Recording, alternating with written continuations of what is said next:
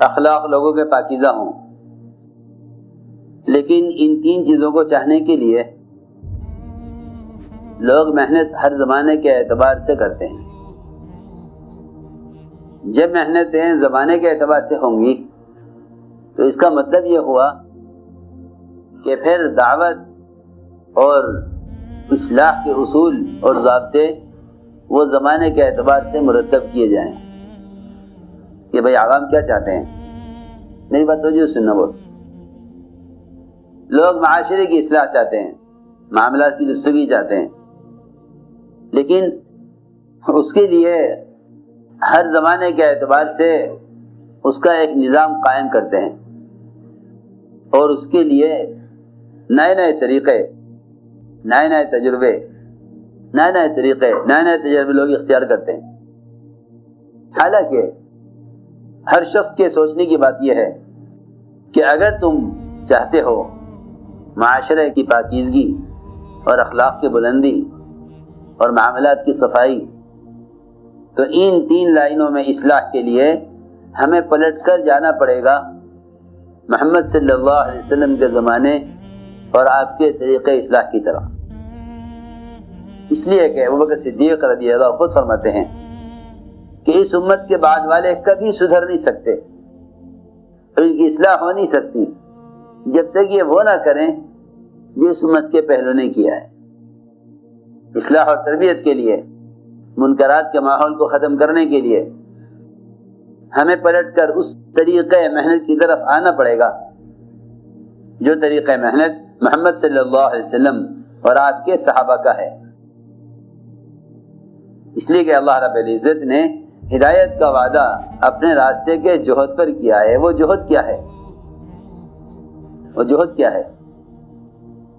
اس زمانے میں لوگوں کا خیال یہ ہے کہ کسی بھی ذریعے سے دین کی بات لوگوں تک پہنچا دی جائے تو دین قائم ہو جائے گا۔ یہی وجہ ہے کہ دین کی محنت مسلمانوں کے جان اور مال کو کھپانے کے راستے سے ہٹ کر وہ سب کا سب خرچ ہو رہا ہے دنیا پر۔ اور دنیا کا بہت تھوڑا سا حصہ وہ خرچ ہو رہا ہے دین کی نشر و شاعت پر، دین کو پھیلانے پر۔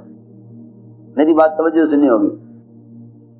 مسلمان براہ راست جس کو اللہ رب العزت نے ہمیشہ سے انسانیت کی ہدایت کا ذریعہ بنایا ہے، یہ براہ راست ہدایت کے لیے استعمال نہیں ہو رہا۔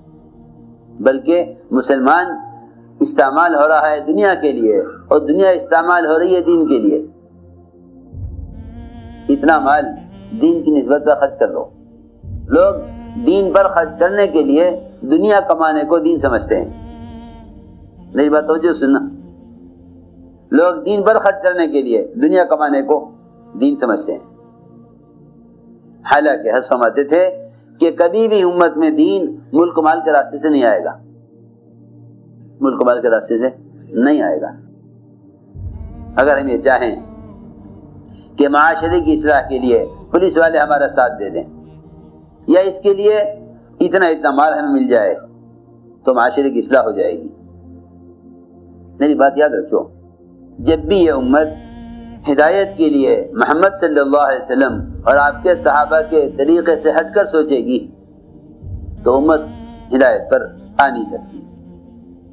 سارے ماحول کی اصلاح کے لیے اور سارے معاشرے کی اصلاح کے لیے بجائے نئی نئی ترکیبیں سوچنے کے، یہ سوچنا چاہیے کہ دور نبوت میں تربیت کا کیا طریقہ تھا؟ کیا اعمال تھے؟ کیا ماحول تھا وہ؟ جس میں نئے آنے والوں کو رکھا جاتا تھا اصلاح و تربیت کے لیے۔ کیونکہ محمد صلی اللہ علیہ وسلم امت کے لیے صرف دین نہیں لائے، بلکہ دین کی محنت بھی لائے۔ ایک طریقہ جوہد ہے۔ اس طریقہ جوہد اس طریقہ محنت کا پابند ہونا یہی امت کی اصلاح اور امت کی تربیت کا اصل ذریعہ ہے۔ کہ حضور اکرم صلی اللہ علیہ وسلم نے امت کی ہدایت اور تربیت کے لیے اس امت کو اصل میں مسجد والا بنایا تھا۔ مسجد تھی اللہ سے ہدایت لینے اور تربیت حاصل کرنے کی جگہ۔ کیونکہ دعوت دے کر عمل کے ماحول میں لانا، یہ ہے دلوں کی اصلاح کا اور ہدایت کا حاصل کرنے کا راستہ۔ دعوت دے کر عمل کے ماحول میں لانا۔ یہ چیز دور صحابہ میں اتنی عام تھی کہ جہاں بھی جا کر دعوت دیتے تھے، انہیں دعوت دے کر اپنے ماحول میں لے کر آتے تھے۔ حضور اکرم صلی اللہ علیہ وسلم کا طریقہ تربیت یہی تھا کہ آپ صلی اللہ علیہ وسلم نے تربیت اور اصلاح کے لیے امت کو مسیح سے جوڑا تھا کہ آپ صلی اللہ علیہ وسلم نے تربیت اور اصلاح کے لیے امت کو مسیح سے جوڑا تھا۔